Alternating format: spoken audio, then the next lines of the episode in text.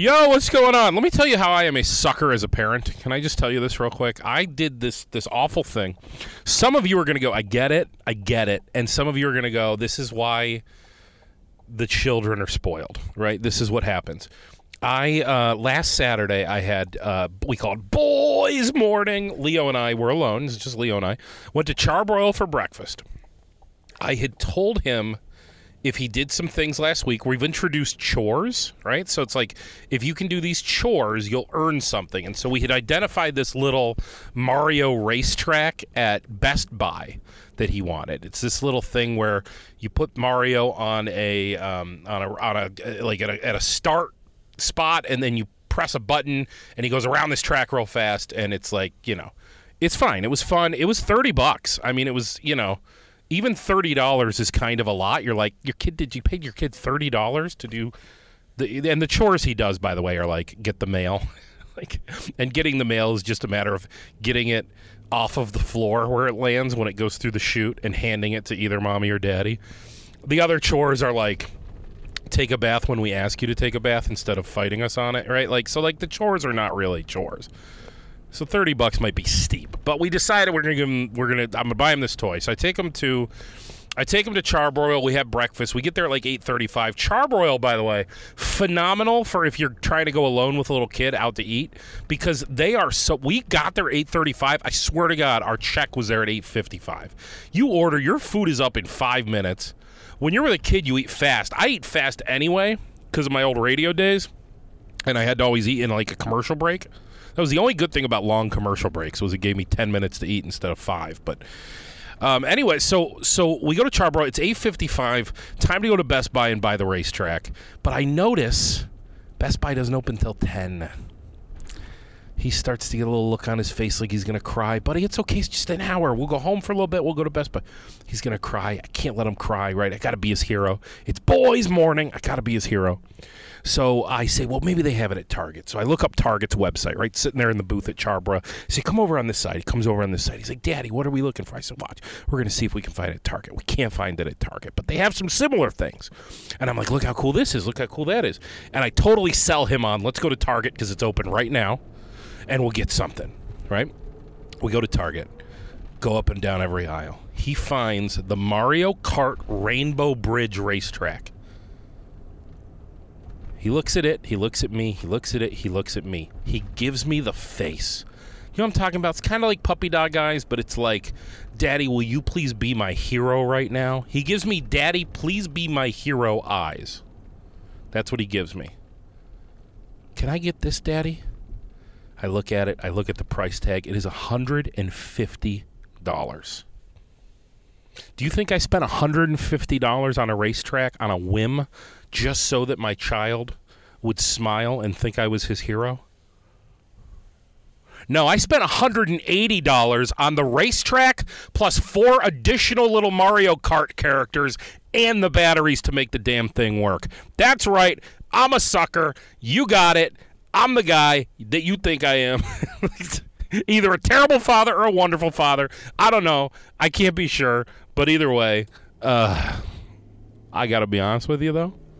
That boy has played with that thing for at this point it's been almost a week. That kid's played for that with that thing for at least 20 hours and there's no sign it's letting up. We've organized a Mario Kart league where I like get a, a notepad out and I start taking like and we and he just does race after race after race and I do the standings of like who wins the races and then I put my I take video of the finish line and then we review the tape. We go back and I like rewind the the the finish so he can actually see like like the carts in slow motion coming across the finish line. Ugh it's been great. But I'm a sucker. I don't know. Good dad, bad dad, not sure. I don't know. Anyway, thought I'd share that with you. I, I, needed to make this intro fast because I am actually parking and running into a Rochester Rotary board meeting where, as you probably know, I am the incoming president, and this is the meeting where I get to finally announce my slate, my board for next year, which has been hand selected. I've been making calls over the last couple of weeks, and I am very excited, very excited to unveil the slate for 2024 2025 Rotary. Anyway, thank you so much for listening. Enjoy this interview with two of my absolute favorite entrepreneurs, Athi and Zach Love them so much. Wish them all the best luck in the world. Arbor Loft now with three locations. By the way, go Ravens. Oh, that's hard to say. That is hard to say. I really can't win in that matchup, but go Ravens and go Lions. Detroit Super Bowl, baby. Here we come. Love you. Thank you for listening. Enjoy the interview.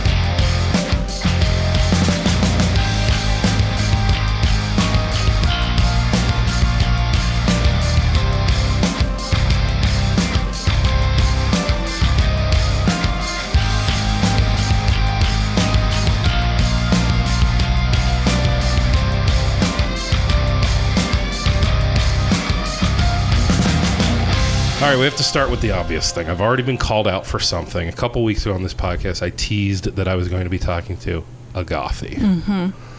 And then somebody pulled me to the side recently at a, it was at a Big Brothers Big Sisters board meeting, actually. Uh, maybe a mutual friend of ours, Rachel Laber Polvino from Visit Rochester. Yes, yes. She said, You mispronounced her name. and I said, Did I? Is it Agathi? And she said, uh, and then she said something, which I don't even remember what she said, but I was like, No. What did she say? I don't remember, but it was not Agathi. It was like Agatha or like I don't I don't want to I don't want to misquote. Agathy? it. No, it wasn't. Athi? Y- y- Was it Athi? Yes. Athi's my nickname. Uh, Yeah. So Agathi is perfect, and you said it perfectly. Okay. But you know, people in my personal life call me Athi. Yeah, you don't strike me as someone who would just like let someone mispronounce. your name. Absolutely not. Yeah, exactly. Yeah. right. I wouldn't think. Someone called me Agatha today. I was like, we're not friends. We're not. yeah, we're not doing. I'm never coming to this Starbucks again. So I appreciate you uh, letting me do this. I've come down to we've got the grand opening. This actually comes out on Sunday, so the grand opening will have happened two days ago. Amazing. But as we record this, the grand opening is tomorrow. It's the uh, co-owners of Arbor Loft, all of the venues, and uh, and we only have one mic, so we're going to kind of go back and forth. But um, where did you actually grow up? Where did you spend childhood? Chili, New York. Okay, and what was childhood like? I mean, I know it's the the big Greek family. Is it like the movie? Is it, Oh yeah, copy paste. yeah. It was amazing. I mean, I grew up in a neighborhood with lots of kids, and I thrived in Gates Chili. I went to elementary school, middle, and high school in that district, and I graduated in 2003. Don't do the math. well, I do it compared to me. I'm 01, so I'm going, okay. Okay, we're fair enough. Right. yeah, yeah. Similar in age. Yeah. Um, and then after high school, I went to college and bopped around a little bit. And so my journey to event planning land was a little bit longer than expected. Well, let's let's a do a little childhood. Let's do a little, Okay. what did mom and dad do for a living? So my dad worked at Kodak. Okay. And my mother stayed home with. She was a stay-at-home mother. She, um, by the time we were in middle school, she got like a part-time job or a full-time job, just like kind of working at U of R, just doing simple, simple work. Nothing. She wanted to be home by three o'clock every day. That was always kind of the idea in our house. No matter what we were doing, my parents were always home by three o'clock. So I really never knew what my mother did half the time. Just I just knew that she was home in time for me to get off the bus, and she took care of our family. No no business owners, though. No. You weren't around entrepreneurship. No, I wasn't at all. I, my dad was.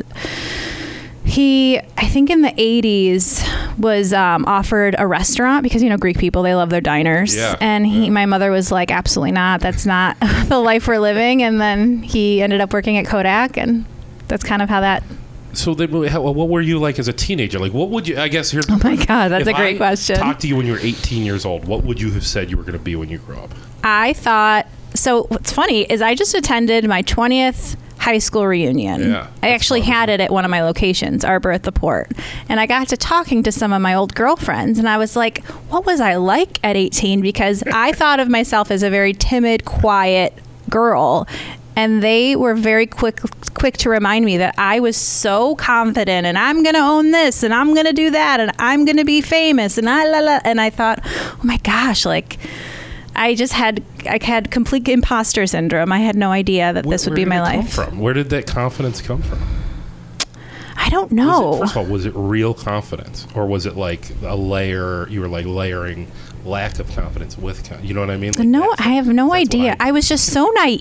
Honest to God, I was so naive at that age, and I grew up very sheltered. So I just wanted to kind of get out of my house and do fun things and be out there in the world. I think it was just confidence because I had no idea what I was getting myself into. But growing up in the 90s was also kind of a bright eyed, bushy tailed. You're just kind of in la la land. That's how most kids were growing up in the 90s, I think. So I don't know. F- Do you feel like you know now that you know me, honey? The answer to that? Put the mic in it. The answer to where you get your confidence from? Yeah, yeah. You've cracked the code at this point. You- like he knows me. yeah. No, I, I think it's something that you you've always had. You're you're very strong-willed, and I think that's something you're you're either born with that or you're you're not. It's very hard to develop that. And ever since I met you, I was like, no, she's she's assertive. You could see it in her eyes that it's like, this Yeah. is what I'm going to do. I don't care what you say about it. You Yeah. know what I mean? So, Have you ever won an argument like once in the whole relationship? well, she would say that. I win every argument, but it's only because I'm I'm, I'm clever, you know. Like Uh-huh. as far as like if she's asserting something, I got no chance. But Yeah. He uses big words in arguments. this little fucker. He uses big words. Yeah, hold on, And me then he gets me off of it. Yeah. he gets me off of off topic, and I'm like, damn it, I lose again. That's great. All right, so we got you through college. Zach, why don't we talk to you now? Where'd you grow up? So I grew up in Webster, New York. Okay. Um, so I uh, I graduated in 04. But um, I was in the, the restaurant business. As a matter of fact, my, my uncle used to own an ice cream shop in Webster, and so that was my first job. I worked there for years and years. So he was a big influence on me because he owned many businesses. Yes, and you saw you had entrepreneurship. I had life, some yeah. entrepreneurship, and I, I was he was a big influence on me, and you know, still to this day, I still bounce ideas off of him just because he's he's very good at sort of that managerial and. Um, yeah, he's just a really smart, talented guy. So, uh, even to this day, but I didn't know that's what I wanted to do my whole life. I mean, I I went to school at Geneseo. I thought I wanted to be a math teacher. It turns out I don't actually like explaining uh, math problems to kids. So my senior year, I was tutoring kids, and Have you ever seen that one uh, that one video? It's it's like a teacher. What we need you to make kids know math. Have you ever seen that? It's like, do they want to know math? No, they don't want to know math. No, they don't want to know, and they don't actually want to know how to do it. They they just want the answer. And it's like, who are these kids? Just anyone that lives near the school. Just, you know. Everybody. Yeah. So it, it turns out, you know, my my senior year, I kind of realized I was like, man, this is not something I want to do. And I'd always been in the restaurant business, serving, bartending, all of that. And then I uh, then I got a chance. So I did have my own business when I was like 18 to like 22. So I used to have this business called the. Uh, this is so cringe. Love it. Oh my god! Love it. used to be called the Keys to the City. I like it. Wait a second. I like it.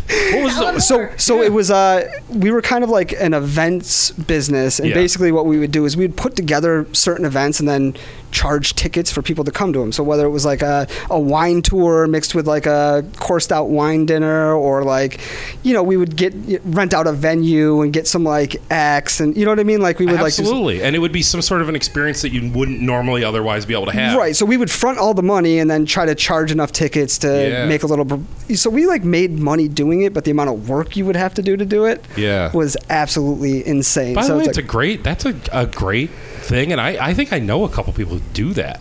Doesn't the the, the A list, the Rochester A list, Amy? Doesn't she basically do what you just? that's described? basically what she does. Yeah, Yeah. yeah. And um, It's out. That's a thing. so it was uh, you know i learned a I learned a hell of a lot doing that you know what i mean because Yeah. like the first thing you do when you get a business when you're young you think well nobody's going to take me seriously i got to get business cards Yeah, yeah. i need a website i need an office Yes. i don't have any money i don't know like i'm like subsidizing my office with you know bartending money you know what i mean so No, I've had a business for ten years. How do I get people to take me seriously now? Do, do you, I'm still, fig- I'm still figuring it out. you got to yell and Okay. scream right does that, does that Yeah. work No, we try I don't that know. I've, I've done it once or twice, and it doesn't seem to work. I have noticed, as leadership wise, maybe I don't want to skip ahead, but I have noticed that being too strong or too weak is both bad.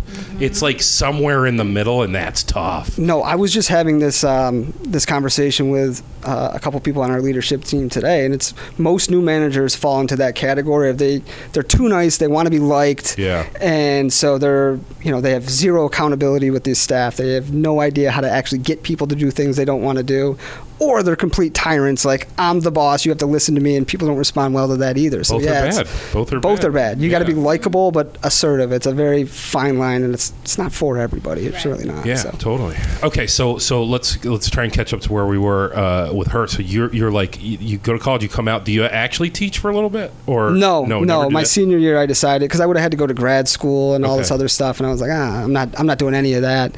So I was back in the restaurant business. I had a friend who wanted to open up uh, a small business. We had this idea for a, a cafe and art Yeah. gallery. So he was an art teacher. He went to school to to be an art teacher, and there was this job he thought he was going to get, didn't get it, and was like, you know what, I want to start my own business. And I was like, all right, man, I'm. I'll do it with you, you know. And, And so is that the thing that I know you from? Is yeah, that- so that's okay, we're Makers. catching it. Like yeah, it. so that's Makers Gallery, Yes. and um, you know we started that in 2014. And basically, I started making donuts, and I was the donut king for a while. yes, I remember. Um, but interesting enough, her office was right down the hall. uh-huh. And so people started coming to me to rent out the gallery to do events. And so I go to her and I say, "Hey neighbor, you know, you barely know me, but can you help me put together an events program? Yes. You know, what, what do I charge? You're an event planner. Help me do this." And so one thing kind of led to another, and you know, she she really helped me out. And so Yeah. that was my foray into events is really because of All right, because let's of go her. back to Agatha now because now it's girl Hi, time. let's The talk. Cute guy down the freaking hall Mm-hmm. making donuts comes down, and he's asking about events. He's is he flirting No. or no? Not at all. You, if I remember it, you're flirting, right? You're, Oh, yeah. yeah. I mean, when we first met in 2015, he was in a long term relationship mm-hmm. and I was dating around, nothing serious. So I just thought, like, my chance, I didn't have a chance because he was obviously in a relationship. So when he asked about the donuts, I don't quite know if you had mentioned it. Well, he asked about events. He asked about creating a program, and we got to talking. And one morning, I always had a routine of getting up, getting coffee, and he had his coffee bar. So I stopped in for coffee, and we would flirt a little bit. It wasn't always just friendly. He's giving a nod. But yeah. he had mentioned that he had to go to this wedding down in Key West. His cousin was getting married, and everyone was just assumed that his ex girlfriend would be there because he didn't really tell his family about the breakup. And so I'm overhearing all this thinking, this is my shot. I- I'm a wedding planner. I'd be a great wedding date. Why not bring me? yes. But what's ironic is that is not generally I'm forward, yes, I'm tenacious, but I'm not that forward. I like my comfort of my home, like traveling to to a place with someone I barely know. I don't know what came over me. I call it exhaustion. I was just in the middle of events, and I was actually doing a bit on uh, 98PXY with Corey, and I was on the morning show with him. So I was up at 4 a.m. I done the morning. I did the morning show with Corey. I uh, then came to visit Zach. Invited myself to a wedding. Two weeks later, we're in Key West. we had the time of our life. We had so much fun. Um, That's great. I got the approval from his grandma, Nani. She's like, she's a keeper. We, huge. ca- we came home in a relationship, and then the rest is history. I love it. I love it. That's that's a, a bow on the romance. They have a child together. We have a daughter. Love it. But back to the business a little. So he mentioned he he's getting questions about how do I rent out Make, Mm-hmm. Makers Gallery, and and you at the time you're an event planner. So I kind of Right. skipped that part. So what were you doing at that time for a job? You were an event planner. Yeah. So between graduating college and I went back to school and got my master's in communications, and while I was in grad school, I created a business plan to be to start my own event planning business. So that was in 2011. I graduated grad school. I started my company. So from 2011 to about 2015, I was just planning events all over Rochester. So I was doing things for like the Fringe Fest, Greentopia, um, the Lilac Festival. I was also planning women's expos in Buffalo, Rochester, Syracuse. Yeah. Similar. It's funny that they were similar to what you were used to do. Um, I would front all the money in having these grand events. I would book. I would. Uh, book the venue and I would have all of these vendor booths set up and I would make money off of that. But the amount of work that went into that, oh my God, it's insane. how did you originally like? How do you break in? I mean, you come right out of college. You're like, I'm an event planner now. That's awesome. But like, how do you get people to like like we said before take you seriously when you're brand new and it's like you've been you have no events under your belt like how does that work back then when Facebook and Instagram, I mean, Facebook was popular, but Instagram was brand spanking new. It, it wasn't like you would be popular or be like an influencer on social media. It was literally taking the time to attend networking events, meeting people, Yeah. just getting. And then for me, I call her my work mama. Her name is Elaine Spaull. She was my girl. She's great. Elaine saw something in me. She saw a spark, and she told everyone she could about me. She told the board of the Fringe Festival. She told to, told the people over at the um, the Lilac Fest. She just it, sh- it, it was like wildfire at that point. So once one person has can see it in you and sees that spark or that gusto, it was just a matter of time. Isn't that an interesting? I, I love so much about what you're talking about right now because isn't it such an interesting life observation about like my mother would say leaving the door open behind you for someone else to come in, Mm-hmm. right? Like Elaine didn't have to do that. No, she didn't. She's done that for a lot of people. Yeah. she gets she's mentored many many people. Um, I have the privilege of sitting on the Rotary Award Committee, Mm-hmm. and it's the longest civic award in the city, and she won this year. And Oh, so, yeah, that's so right. she so I get to watch her give this speech, and my only experience with her had been when I was doing radio. I would book her every once in a while to come up to promote Fashion Week or something. Yeah. and she just has this way of making making you do what she needs to do, Hundred percent. right? Like so. Oh my! That's what she saw in me. You have that too. I yeah. have what we call the It's sort Yes. of it's a very Machiavellian Yeah. personality trait we both have. That's what she saw. yes. And I think- she. I, my first impression of her was she cornered me sort of in the studio of the Wheeze studio when Fashion Week was going to be brand new. She's like, "I need a sauce basket. I'm gonna the sauce basket is to be dropped off Friday at five o'clock at this place." And I had never said yes. I was just like, "Oh, I, okay, that's ha- I, I can't." Oh, 100 percent. No's not an option. You don't say no, No. to Elaine Spaull. It's not. I don't say no to Elaine Spaull. I know exactly what she's doing to me, Yeah, but yeah. I don't say no. Yeah. No. Exactly. I'm having Fashion Week events with at Arbor Midtown, Yeah. Well, she. she, free of charge. So she's so. You know what she does is she skips the part where she asks you to do the thing. Mm-hmm. She just goes right to starting to tell you how it's going to work. A hundred percent. Right? Like it's so good. But So- she's also so, I mean, for me at least, she's so loving. Like, she loves me so much, and I love her so much. Yes. Like, I have an email actually that I need to respond to. I have to send her pictures of Arbor Midtown. She can't make it to the grand opening, but for every event opening I've had, she's like spoken at Yeah. the ribbon cutting for me because she's just been such a dynamic person in my life. So she saw a spark.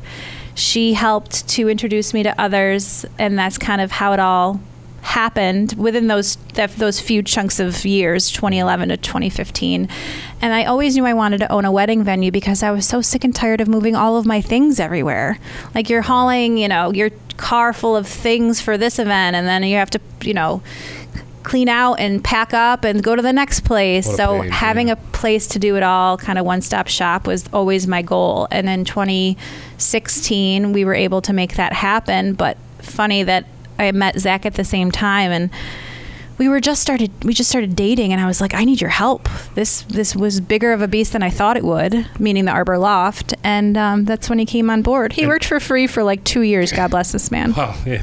what a what a dive in though for both of you guys, so that you you start a relationship and a business relationship at the same time. literally at the same time both very intimate in very different ways, obviously, but both very intimate and and difficult to have both. I would think, Mm-hmm. right? I mean, can you talk a little bit about just what it is to be in business with? There's no HR when it's the two of you. right? Honestly. there's no right. So, like, I mean, uh, uh, how do you manage it? And I'll tell you why I'm asking because first, I think it's interesting, but second, my wife and my mother-in-law and I own a little grocery store in Fairport, and I don't really have much to do with it. I, I just was involved at the beginning, but my wife and my mother-in-law do. Uh, it's called Redbird Market in Fairport. But uh, they, my wife just left her job at Dixon Schwabl, and now it's full time. oh wow Her mother, her mother's been doing it full time, and I keep telling her, I'm like, I think you guys need to define some lanes, for sure stay in lanes, and defer when it's not your lane. Mm-hmm. Because she will come. She's been doing Saturdays, and she'll come home three out of four Saturdays. Like this is the greatest day of my life. I worked with my mom. It was a, then like one out of every four Saturdays. It's like oh yeah I'm going to kill my mom. You know. right So, your advice on working with your spouse or with somebody that close to you? my advice is to do completely separate things within the business. He and I don't really do much of the same thing at all. Like he has his department and I have mine. Yeah. And we ask advice from one another, but for the most part, it's kind of divide and conquer, and we don't really step on each other's toes. Do you want to expand on that? Well, absolutely, kind of like having uh, you know, we can talk about any particular issue together, but saying, you know what, in this area, like if it's a design thing, okay, I got to fall back. This is her thing. Yeah. Likewise, if it's something concerning sales or packages or how we do a certain process, you know, we could disagree about it, but she's like, no, that's really your lane. Do that. Also, you know, a big thing too is we never undermine each other in public or around our staff. Or at least we, we try not. We're not perfect. We're humans. But, you know, that's like a big thing is like, I will never undermine her. You know, we, I'd be like, after in a meeting, I'd be like, why did you say that? That was crazy. You know what I mean? But never in like, front of anyone, never in right. front of people because that's something that's hard to put, you know, like, you can't put the, the sauce back in the jar, Paul. You know Right, I right. mean? That's very difficult to do. We've tried. We've tried. It's difficult. No, because you know when somebody's feelings are hurt or they feel embarrassed in front of people, you know th- those are those are harder things to overcome than just disagreeing about something mundane. You know, and I so that, you know, this comes from a TV show, so it's a silly thing to even like use as example, but I thought it was such a good example. But it was a partnership situation. It's from the TV show Billions.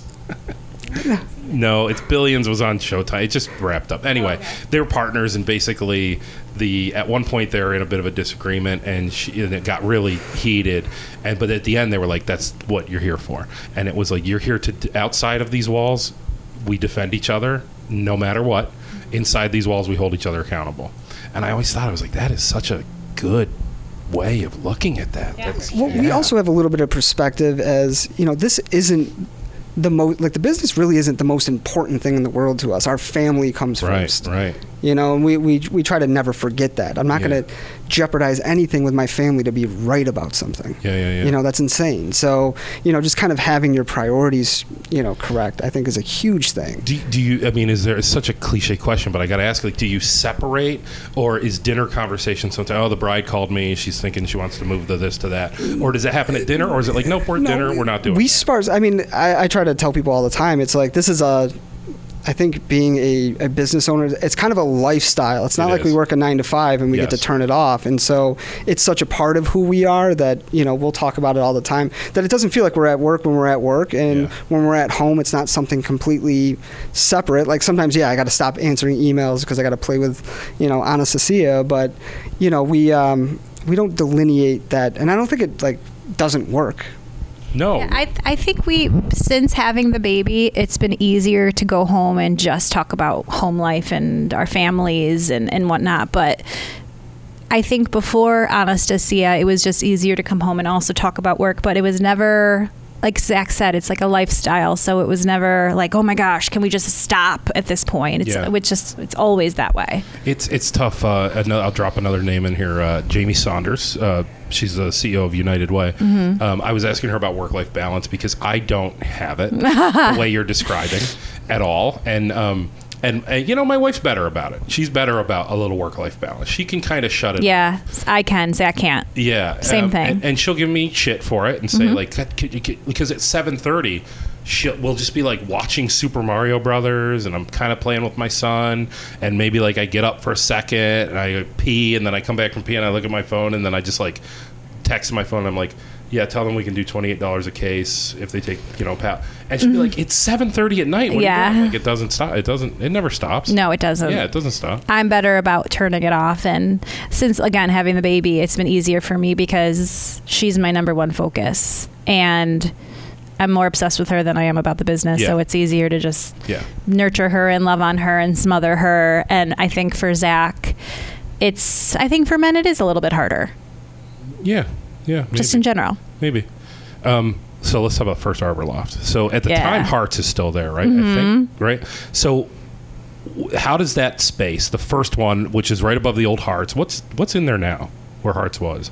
It is an accounting firm, RDG Okay. Partners. I did love Hart's. That was so. I loved Hart's too. I Yeah. feel like it was, I feel like it was just wrong timing Yeah. there because now with all of the development in that area, Yeah, there are so have. many people that would have loved Hart's Grocers and those egg sandwiches. Yes. But man, Yeah. it was before its time, you know. Yeah, they did great things, but it was so it was above Hart. So tell me about the spark of that. Of like, I'm going to do it. I'm going to sign a lease. Mm-hmm. I'm going to build out a space, and I'm going to fucking do it. Yeah. Tell me about that. Gosh, it's all a blur. I feel like at that point, I met Glenn, who was the landlord of the building and also the owner of Hart's. I met him at one of the events I was planning for Greentopia. Do you remember Dinner on the Bridge? Yeah, yeah. yeah, so I was planning that, and I met him. And he just happened to casually mention that there was this warehouse space that he wants to turn into something fun. And I was like, I'd love to see it. So I pinged him to come for a, a tour, and I loved it. I immediately saw the space, and I was like, I this needs to be mine. It took me six months of calling him almost every day to say to, for him to finally be like get off my case. Yes yes it's yours. But we negotiated leases and that was the you know that was where zach came in to help. And so it was it was not like a done deal overnight. It definitely took me some time. And then um, so that was early that was summer of 2015 that i poached him to to have that venue or that space. And then I opened it. We signed on the dotted line in March of 2016, and I opened up in July of 2016. And, and were you at that point so popular that you had filled dates immediately, or was there some hustle in there of being like, oh my god, now you have to Hustle every single day. Well, because Yeah.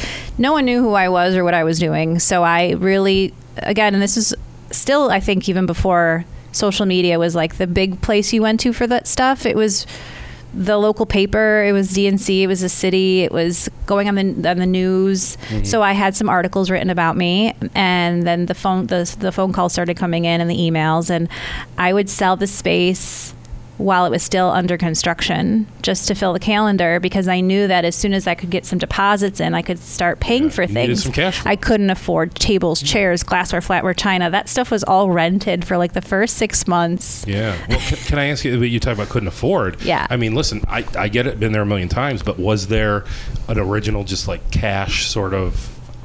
You know that feeling when it's, I can already see in his face. You know what I'm talking about. Do you know the very beginning when you're just bleeding cash? Oh yeah. and you're like, we need to get some coming in because it's just going out right now. Was that at that time happening? Uh, okay, and so you're like, I got to get some shit on the books. Mm-hmm. I need to get some I stuff need some on. deposits, get Yep. some cash flow going. I love for people to hear that because this. I I do get a lot of aspiring entrepreneurs that listen to this, and I love that that's who listens. But I want them to hear that that's normal. That that happens. Oh, for sure. Risky. All right, Zach. Oh, I, I got to add some context to this Yeah. because when, when I talk to aspiring business people, they think they need all this money to get started. Yeah. And a lot of times, what you really need is money coming in. You need customers first. yeah, yeah. You don't need a uh, huge injection of cash. Like that business was started with like twenty thousand dollars. Yeah. And the rent was like nine grand. So Yeah, it was like So this is have a lot of either runway. no, like Yeah. this is either really going to work or it's really not going to Yep. work, you Yep. know? And so that tenacity to actually like sell the space before it's done, that's something that, you know, she has in spades and that it's very hard to do that sort of thing, you It's know? very- so very it's stressful like time. it's It- extremely stressful Yeah. and you have to have an overwhelming amount of confidence in yourself to be able to make that happen and sign on that. So I, I have professionally only cried once. Personally, I've cried a bunch of times. Professionally, you know, for personal reasons or movies or something, I've cried a million times. yeah. But one time I've cried because of work. One time. And it was something very similar to what you just said. It was it was June seventh of 2020, very recent, four years ago. I have I have built this little sauce brand, right? And it was it was pennies at the beginning, and then eventually you get a little bit of money, but then cashed it in and became a manufacturer, and had thirty thousand dollars in the bank, and thought, I'm good. You're rich. I'm good. I have thirty thousand dollars. Are you kidding me? I'm good. This will last. And then it was just bleeding, mm-hmm. bleed. Just invoice, invoice, invoice, invoice. And I'm just, and I just went out in my car one day and I was counting payrolls. And I was like, I got two payrolls left. Got three payrolls left. And I went out in my car and I cried. I sat in my little Kia Sorento and I looked at my building and I just started crying. Lasted probably about five minutes. Then I called and cashed in my 401k, which now was a really good idea, and it was during COVID, so I got to do it without a penalty. It was Good for you. fantastic. Good for you. It was fantastic. it was nice. I still had taxes, but I didn't have the penalty, right? Cashed in the 401k, got me some cash.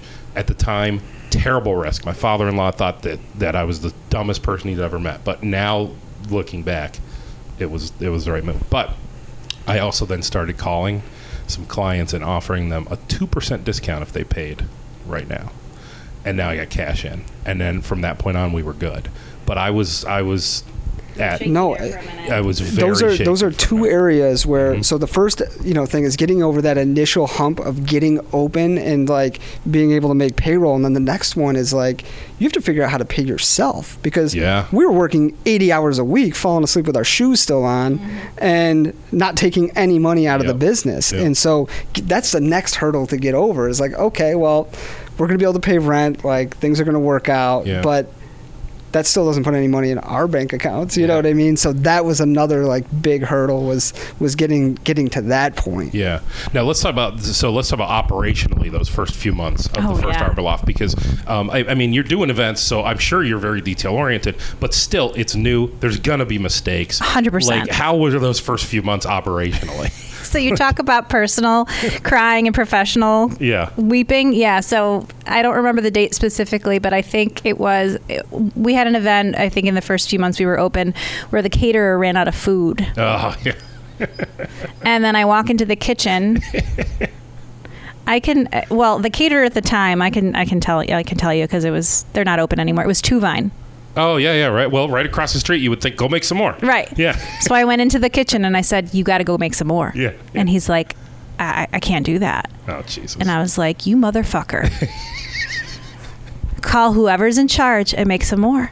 And he just said, "I, I, I don't think I can." No, you remember the dad just like standing like he was like standing up in the dining room Oh. and just like you know arms crossed like waiting for oh my god it was I'm like, "I will make. I will cook the chicken myself." Like, Yeah. w- luckily we got the chicken. It all worked itself out. Yeah.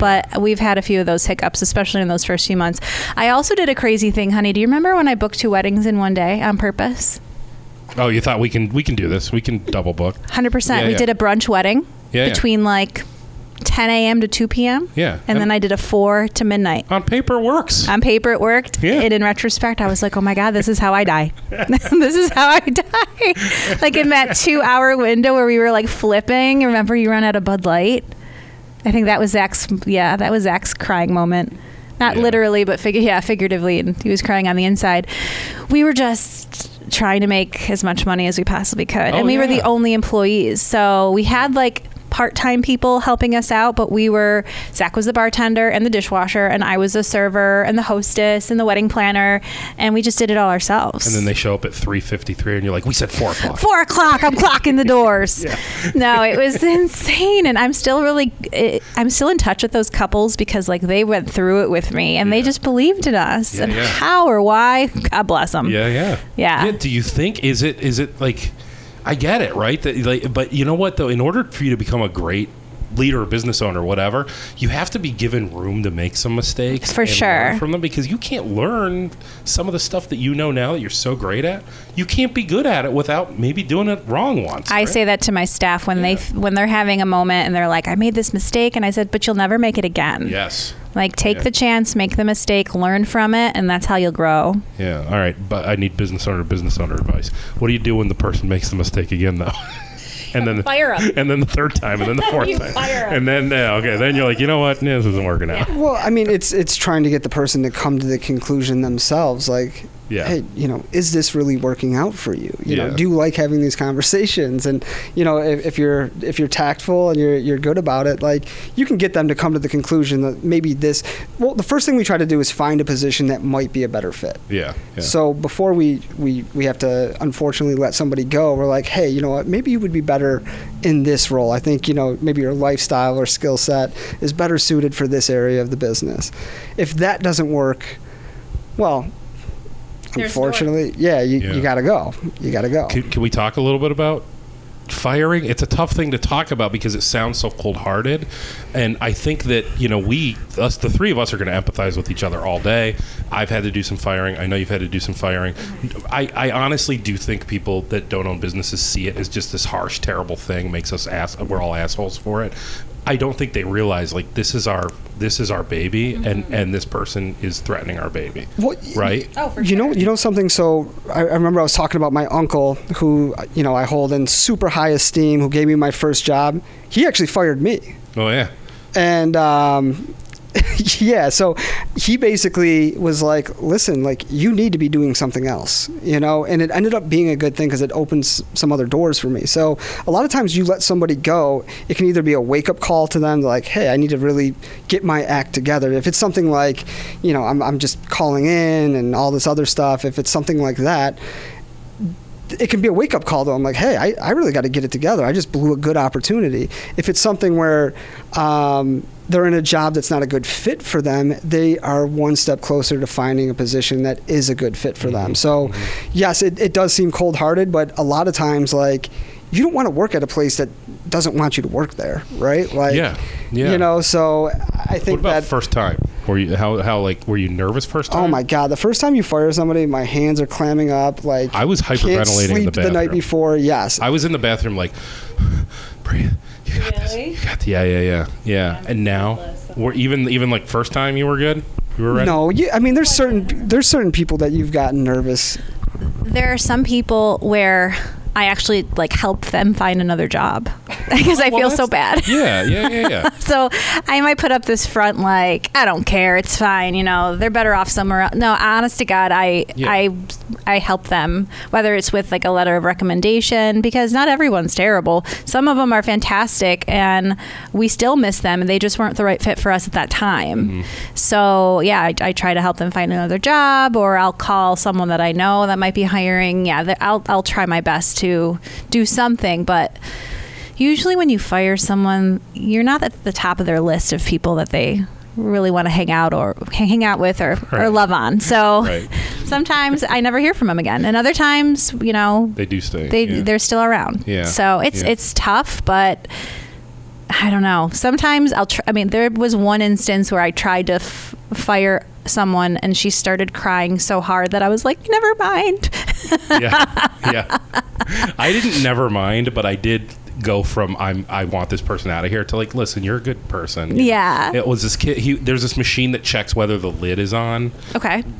correctly, Mm-hmm. and I just caught him a couple times not using it, and then I got a couple complaints. So I got a jar with mold in it because the lid wasn't Oh, on. yeah. And so like the third time, I was just fired him, and he started crying, and and I said, Oh. and so I I told him I was like, it, uh, when I first called him in the room, I was like ready. I was like, just fucking go.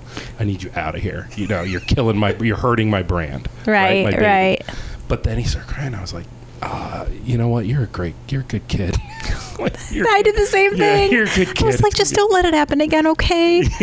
I fired her two months later. yeah, I still fired my guy, but I was like, "You're good." I gave her- something great. Yeah, I gave no. I ended up not firing her because I yeah. felt so bad, and she was yeah. like, "I'll change." And I'm like, "Okay, I trust you."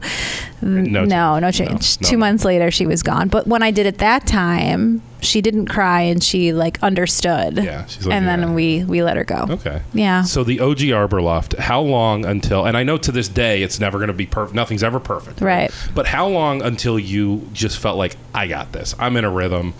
I'm nail everything we're doing now. We're just really nailing it. Like, how long did it take you to get to the point where you're going?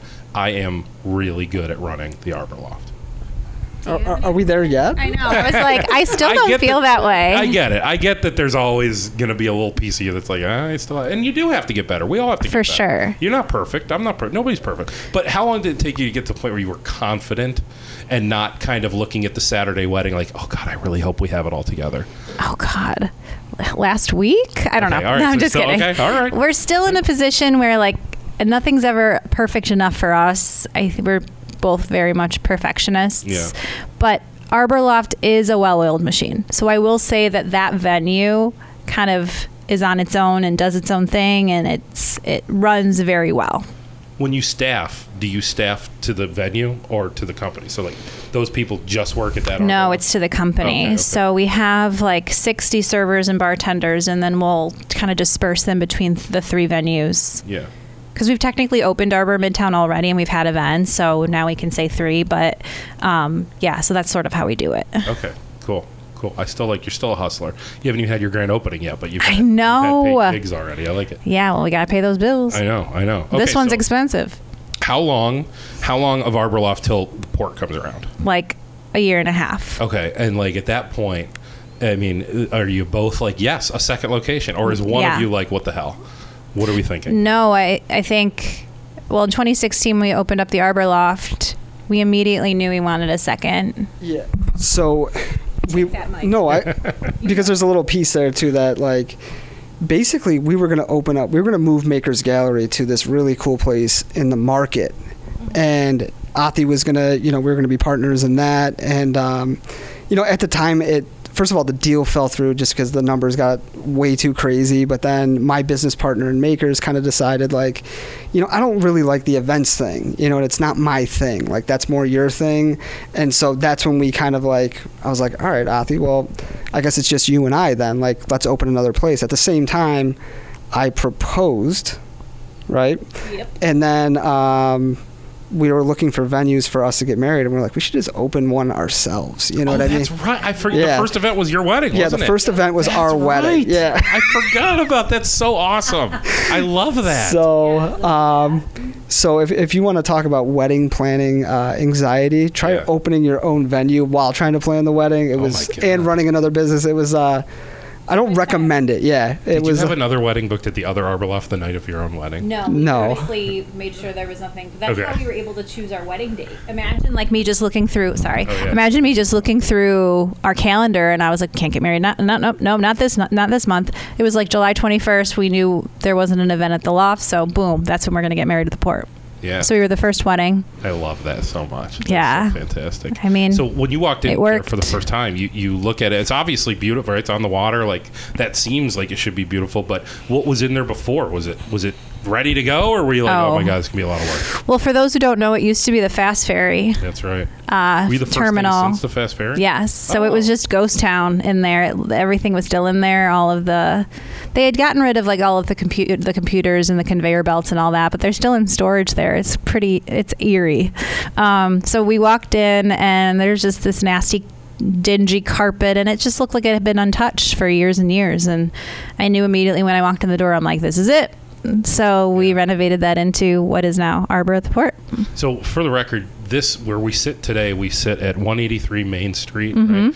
And this is the new Arbor. You're calling it Arbor. or- arbor midtown Arbor Midtown. Mm-hmm. You told me previously before we started that you also were able to walk into this room and just kind of see it. Yep. right?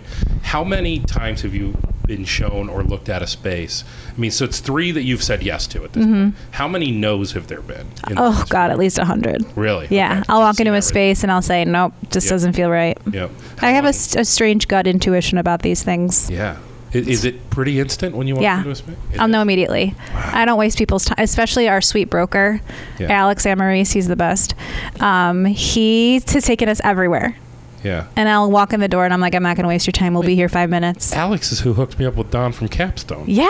Yeah. I know. You know Alex. Yeah. Isn't he the best? God, it's a small freaking I city. tell ya. But Alex is the best. We He love and best. adore him. Yeah, and and and he's married married into the um, oh, He's got the best family. what's the, damn it, I don't know her last name, but her name is Kate and she's lovely. Caniglio, the Caniglio Yes, family. yes. He's married into the Caniglio family. Yeah. Who's that's the best family in Rochester. Oh my gosh, I I love know. those freaking people. I know. Yeah. He's got the best in-laws in town. yeah, totally. Okay, so so uh, so I'm going to there's make been sure he listens to this. There's been a hundred no's. I mean, you've 100 seen no's. everything. Mhm. You've seen everything. Uh-huh. Have you ever had this happen? No names. Have you ever looked at a place and thought that place sucks, and then like six months later, somebody else announces we're opening a space here, and you're like, Oh, has that happened?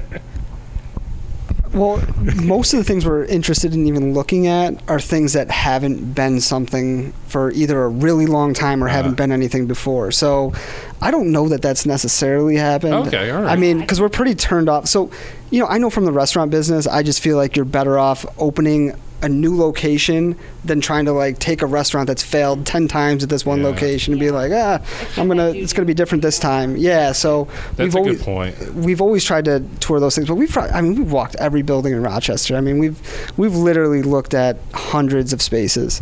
You want some tea though? Yeah, yeah, So there was one location that we wanted, yeah. and there was another event person in town who got in touch with her people Mm. who are in the real estate uh, industry and put the kibosh on that. Really? So we had to get out of that that deal. Yeah. Wow. So you have a little. Well. Yeah, we had a so there little rivalry. somewhere. I gotta ask you off who that was. That's Oh, happily. That's interesting. Mm-hmm. Uh-huh. And you know, I mean, you well, you've got the Elaine connection, which is which a lot of people don't realize. Elaine before she was Spaull was Elaine Galena. Oh yeah, So yeah. you've got like you all probably have that in too. That's God, guys are freaking power. I. I don't know about that. Elaine's just my mom. She just tells me what to do. Yeah, yeah. And I love it. so, um, But yeah, off the off camera, off camera, off Yeah. mic, I will tell you who. But that kind of put a that was a blessing in disguise because it was after that deal went down, and it was until it was after that that we found Arbor Midtown. So Um, I, I don't uh, I don't know exactly because I kind of I know I know the answer to this, but I want to ask you something that I, I'm not supposed to ask you. But like that, they're they're you're. I, I don't think it's a surprise that you would be thinking four or five years ahead. Uh-huh, right? uh-huh. So basically, what I'm trying to ask you without asking you is, you're thinking four or five years ahead, right? Correct, And correct. you're not done. no, no. Okay, that's all. I just want we'll leave it at that. No. we'll leave it at that. That's all. For all the ladies listening, I always told my husband having like opening up venues is still so much easier than like being pregnant, having children, what child like taking care of a child. Yep. Like I will open up 500 million wedding venues, but like taking care of a baby, like it's a full time job being a mom and giving your heart and soul and energy into this child.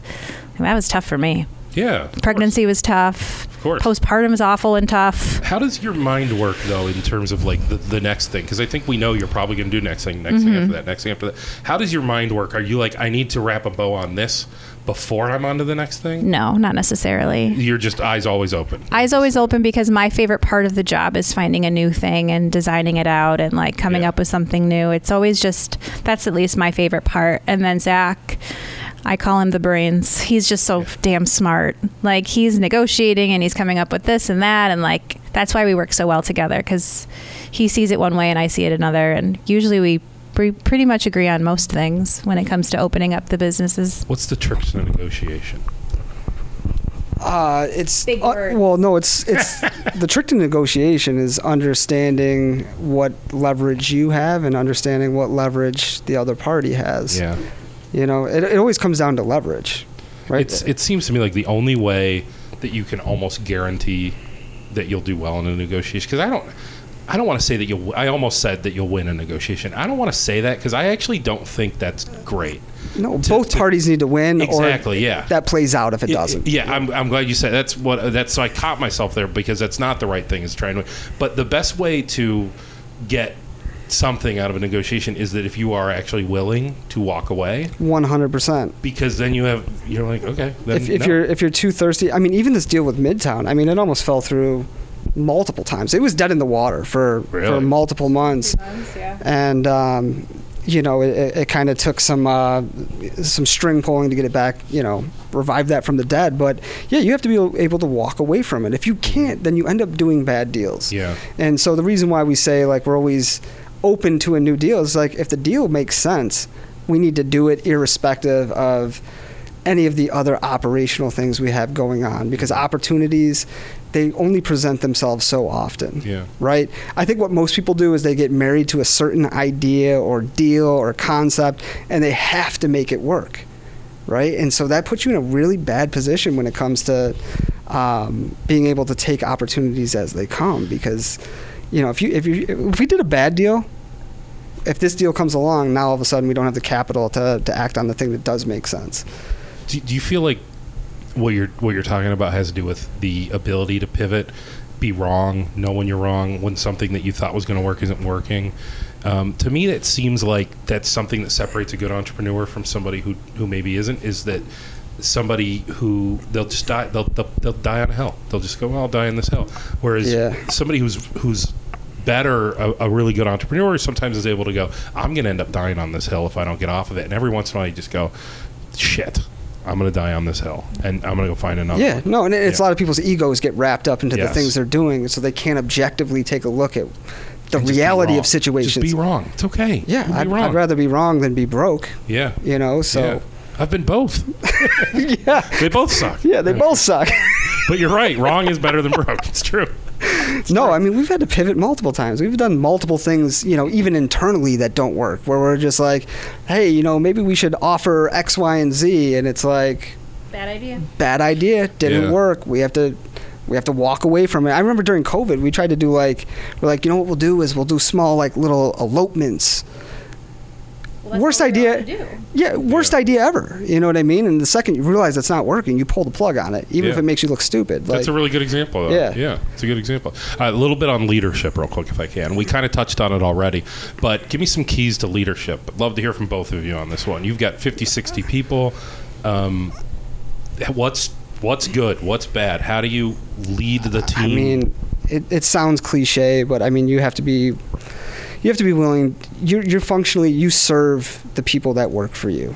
If you do that, then they have, you know, you always have their respect. Like if you know, like, like when I get up, I'm trying to think like, okay, how can I support my directors? How can I support my managers?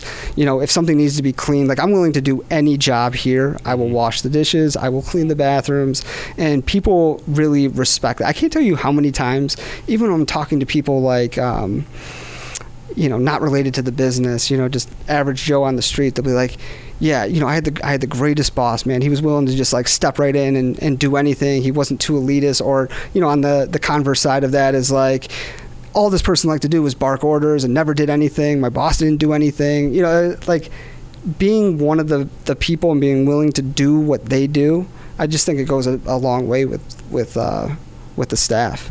I think to piggyback off of that, he's right. When we attend events, we do it all. We'll we'll clean, we'll do we'll we'll clear plates, we'll pour water in your glasses, like we'll do it all. So I guess to the servers and to the bartenders, it shows that we do it all and we can't just stand there and bark orders. It just doesn't make sense to our the way our dynamic, the way that we do business. But also, do you ever have an employee where they tell you about the last place they worked, how horrible it was, and Yeah. those are my favorite kind of employees because my goal is to make them love it here so much that they'll Yeah. never want to leave. Yeah. And by doing that, it's just just, be, just being nice to them. Yeah. I mean, kindness truly goes a long way. Just being nice. How are you today? How was your weekend? How's your mom? Uh, something that I think, especially with our management and our directors, like we're all very close. I make it clear that I don't want to hang out with any of them outside of work. like Yeah. I got my own life. I got, but they all, you know, hang out and they do their own thing and they go out for drinks and they they're all friends. But um, if they ever needed anything outside of work, that I would be there for them. And I think maybe that's a little different than working a corporate job. Um, I know one of our newer employees came from working a corporate under a corporate like hospitality group, and she said coming here has just been such an eye-opening experience. Like the the little we had like a little retreat before Christmas. It was like a little uh, employee appreciation thing. She goes, "Oh my gosh, we would have never done anything like that at so and so," and hearing that she was just so in awe by it and so excited we she attended our christmas party and just started crying with happiness she's That's like i'm just so happy i would chose this job and i think at the end of the day you just have to be nice to people sometimes people just forget that as simple as being nice really does go a long way Yeah. Yeah, I, I yeah, I, I like that the idea of when people come from corporate. I, I never thought about that. I've got a couple people that came from corporate jobs, and uh, they're just not used to being able to just get an answer to Yeah, something. You yeah. know, they could oh, oh you just, I mean, we could just figure it out right now. We could just Yeah. say yes or no to this thing right, Right, now. right. To them, that's never happened before. It's like, Mhm. oh well, we've got to wait until the meeting next month. And, yeah. right or like we can change this process overnight or like i can do Yeah. this like i was like yeah go for it do go nuts have fun let me know how it goes Uh, what am I missing? Did I forget to ask you guys anything? no i think Anything? No. no i mean you've asked really great questions It's been okay. yeah i love it I, we love hanging out with you I like it.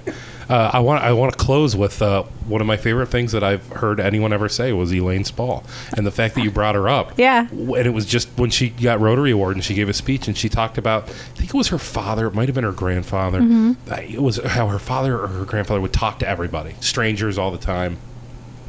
And she said that at some point, you know, somebody said to him like, "Oh, did you know that person?" And and he didn't. But to, oh, did you know that person? And he he said something like, "Absolutely yes. Our our parents used to hang their clothes under the same sun." So I hope I did that justice. Yeah. But it was it was something like that about you know we all we're we're all in this together For you know? sure. And I I feel bad because I probably butchered that a bit. Yeah, but she, I understood it. Yeah. She told said that, and when I heard that, I was just like, "It's the oh, best thing I've ever heard anyone say." That's amazing. She Mm-hmm. She's really so is- dynamic in the way that she speaks. Yeah. she can't attend our opening this year, and she p- apologized. She's like, "I'll make a video." I'm like, "No, no, no, it's okay." But like the way that she speaks, she's just so pr- she's such a profound public speaker, and her dynamic with her husband reminds me so much of Zach and I Yeah. because I'm always like the the extrovert like out there entertaining talking and zach's like kind of in the shadows and her husband is the sweetest man and like very quiet and to himself and doesn't Yeah. fuss you know Yeah. and that's that's zach to a t to a t elaine is yeah she's she's such a special woman in my life You know what? I actually that would have been the best way to end, but I got to end with a corny question. I forgot about this. I can't believe I forgot about this. You get asked it all the time. I'm sorry, but I'm going to get beat up if I don't ask you. Bridezilla, is it real? Or is it like, you know what, every single time it's their wedding, they should get to have whatever they want? Or are you like, oh my God, I've had a few where it's like, holy shit. It's actually not bridezilla it's momzilla Oh, yes. So it's the mother-in-law or the mother who Yeah. have very strong opinions. Is it mother, groom, mother, bride, or both? Sometimes both. Both, yeah. Sometimes it's groom's mom. Sometimes Yeah. it's mom's, you know, bride's mom. when we're I- planning our wedding, uh, it- my, my in-laws had more opinions than I thought they would. Absolutely, because Yeah. if they're the ones paying for it, they're the ones with the opinions. Yeah, and and like I remember at one point we got their guest list, and we were like, "The fuck is this?" It might got my parents' guest list. Trust me. And it was like 18 people, and we are like, "What? Where are we gonna put them? Well, yeah, we didn't plan for these 18. Like, what are Yeah. you talking about? You have 18 people Yeah. coming, and it was. It's I'm, Momzilla. pay- I'm paying for the wedding. This is my Mm-hmm. father-in-law. He's not wrong. He's not wrong. So I'm paying for the wedding. Here's my 18 people. Honestly, I'd say 95% of our brides have been a dream. Yeah. A dream. Just the nicest, loveliest people. Once in a while, you'll get somebody that causes a little bit of friction, but for the most part, it has nothing to do with them and their personality. It's just nerves. yeah. Moms, I don't know. Uh, I have no excuse for them. They're just some of them are a little bit crazy, and others are just so wonderful and nurturing. Like my mom completely stayed completely out of my wedding planning process. She's like, just show, let me know where I need to be. Like I'll show up at this time. And his parents were the same way, but some are a little overzealous and a little crazy. So Momzilla for sure, especially Yeah. post COVID. Jeez Louise.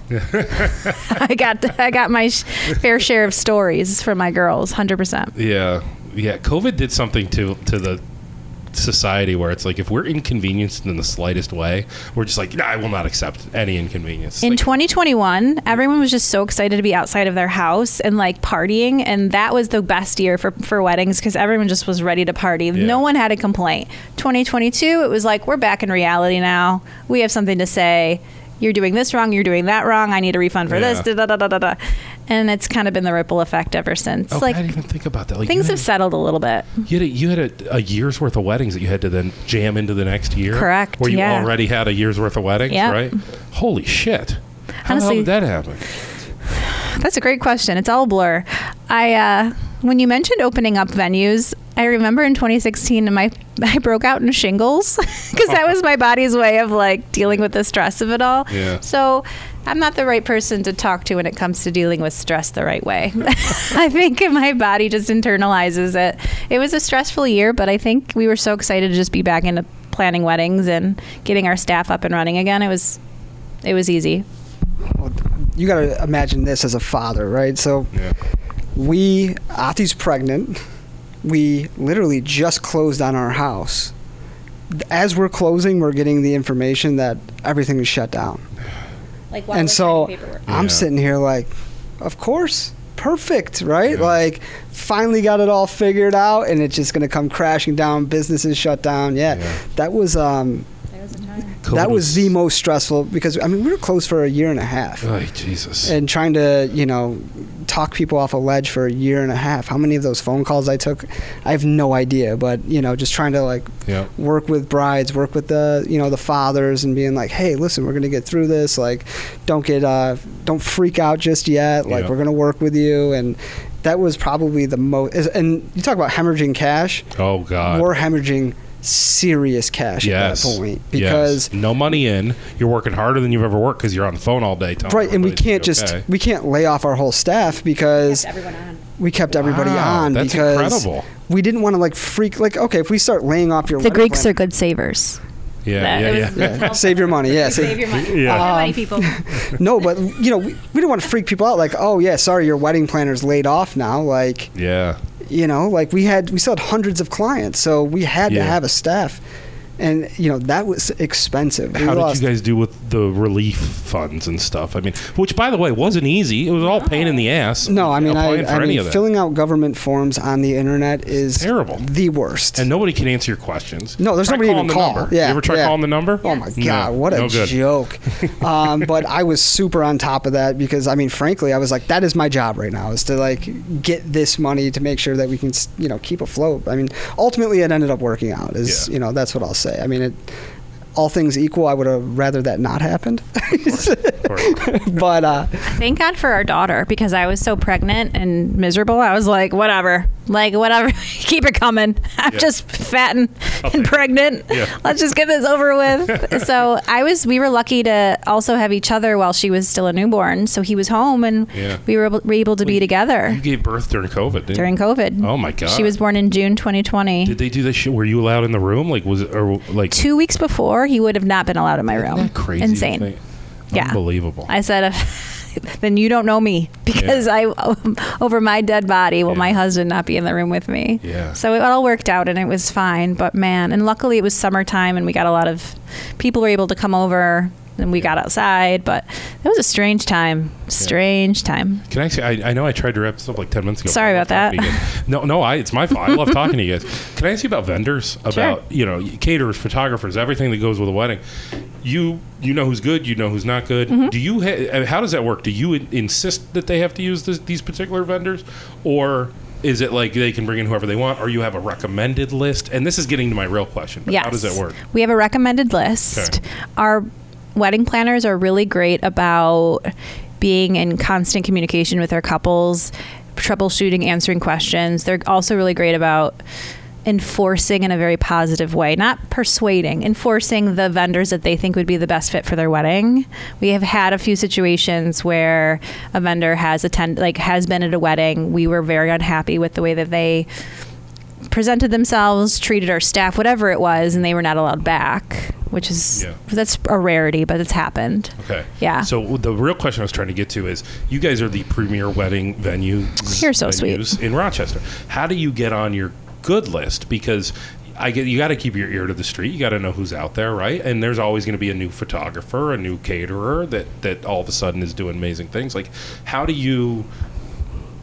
Like, how does somebody sort of audition for you and get you to go, okay? Or do they got to kind of figure that part out themselves? That's not your job. I guess- your job is to notice if they get in front of you. If they were me, if I what I used to do to get in someone else's list when I was a, a, an event planner and a wedding planner is call them every single day for six months and hope for them to call me back. Yeah. Or email or follow up or send them a gift. Like I would do the craziest things. Oh my god! You to get in front of them. I mean, I would, I would almost always offer a freebie. Like, I mean, I've never been a photographer, but he says, "Let me f- photograph one wedding. I will do it for free, and please just let me present you my work afterwards." Mm-hmm. And, and- right? That seems like the way to do 100%. that. Yeah. but Yeah. we don't see that as often as you'd think. I don't, I don't know if, and then we're not that old, but we're getting old. Oh three, oh one. Oh yeah. No, yeah, we're We're in the he's middle. 04. We're in. Yeah, he's there. We're in the middle now. You Yeah. know? Like, we're not the old people yet. But I we're not the young people anymore. We're either. not. Do, do we think maybe young people don't even know that they should do that? Absolutely, they have no idea. They don't. Truly. Right? They don't have any idea. Yes. they don't understand that provide value first. Yes. This is a concept that's completely foreign to them because No. you know they're I think they're told that like, hey, you know, like you need to get money for this, you know, and it's Yeah. like you got to realize that if you come like just getting that relationship is going to pay off in spades, but you have to provide some value first. Because I get emails all the time that'll say, "Hey, I do X, Y, and Z. Um, you know, would love for you to, you know, put me on your preferred vendors list." And it's like, Why? why would I do that? I've never heard of you. I don't Yeah. know who you are. I'm sure you're a sweet person, but you know, if you're just going to send off an email into the dark and think that's your strategy, like Yeah, it's not gonna nuts. work. You know what I mean? It'd be like me sending an email to a bride, say, "Hey, why don't you come in?" You're like, it's just not how it works. You have to provide some value up front, and um, Gen Z gets some shit. Some of it they deserve, some of them they don't. We're millennials. we get some shit we deserve and some we don't. For sure. One thing that we were kind of not good at, but it worked in our favor was I feel like I don't know about you two, but uh, did we all have that job where we were like abused? Absolutely. Like just, oh my God. J- like the intern job or the seven dollar an hour job where you were just not treated well, worked your ass off, made zero money, and it was all because you were earning your way up. Yeah. They don't do that. Nope. Z doesn't do that. No, they, they, they job hop. Um, you know, they're they're constantly like we'll we'll interview with people, and the conversations we're having with them are crazy. It's like, hey, you know what? Do you think? And it's like you're right out of college, no experience. You know, do you, do you think uh, I could be in like the seventy thousand dollar range? And it's like, do you really think you're worth that? Like, Yes. and it's like, ab- like, where are you getting this from? And it's like, you know, what's your policy on uh, vacations? And you know, like, like, like interviewing me, and I'm like, wow, who told you that? y- TikTok. You know, the world. Honestly, TikTok. to- TikTok told Dude, them. do you see these TikToks Yes. with like, here's how you WorkTok? W- Oh my interview god. Interview talk like all that and and it's just like it's just them kind of telling them how much better they are than their employer and how much more they deserve to be respected Right. It's like there's there's very so Gen Z has very little respect for employers. yeah that's true There's just you know Yeah. that's something I've absolutely noticed where it's Yeah. like the employer's out to get you. You know what I mean? Here's the strategies you can use to get over on them. You know, like yeah they kind of come with this sort of combative non-symbiotic Yeah. relationship it's it's it really is bizarre and the, you know what the ones that get it like they're crushing it. Like we've had people that like started as interns that are at the director level now because they just put in that work and like didn't have that attitude. Like that's real mm-hmm. I- I absolutely real this one kid who's 24 25 maybe best best freaking worker ever old like kind of what i was talking about like Yeah. just just i know you only pay me for eight hours a day but i'd like to stay for 12 please so that i can learn how the machine works you and, know? and like like one of those you, you know like how much that separates them from I've told 'em. everybody else and I've you're told like 'em a oh my couple god times. now here's a I- two dollar raise you know I've like told him a million times. I'm like, you don't. There's not a lot of competition for you in your age range. There's not a lot of you guys willing to do that. Right. Like, isn't that like the funny thing about the WorkTok stuff? Is because it's Yeah. like, here's your strategies to get over on your boss when really, like, the old thing is what worked. And if you just, like, separated yourself, because everybody's doing that. Yeah. you know, like, Yeah. I don't know. It's it's bizarre, but All right. I, I got, uh, you've gotten about. Uh, wait. Can I go to Authy? Can I just go to Authy? Oh yeah, we're Am I- friends. can I graduate? You're an Authy? absolutely an Oh, I would love that. Yeah. Authy's got about for life. 53 text messages in the last 20 minutes. He's dying to check, so we gotta. I understand how. That's why my phone's in my pocket, by the way. Um, uh, thank you guys so much. Oh my gosh, thanks for hanging out with us. Thank you. on everything. You guys deserve it so much. You guys are just fantastic. You're like sparks. I love it. Thank you. I love it. I wish I was like around you guys more. We're in different worlds, but you know, somehow. But sort of the same. Like I said, my daughter to See was just eating your sauce last night. Yeah, yeah, yeah. So she's in her she's in her pasta era. oh yeah. and every day is like a different type of pasta. Yeah. So I try to like hide the veggies Oh yeah. over your sauce. Yeah, yeah. You and can then- puree 'em in there maybe, Oh, and I tr- I try. She And- like she can taste it. and like the the like marinara, like our red sauce has onion, garlic, green, and red bell pepper in there. Mm-hmm. Oh, they're I- pretty well pureed. Oh, I've So used that one too. Yeah, so she's getting some good, some good. So thank you for that. So we we think about you often Oh, in our household. Thank you, thank you. guys. All right, I appreciate you. I kept you for too long already. Thank you, guys. Thank you. thank you.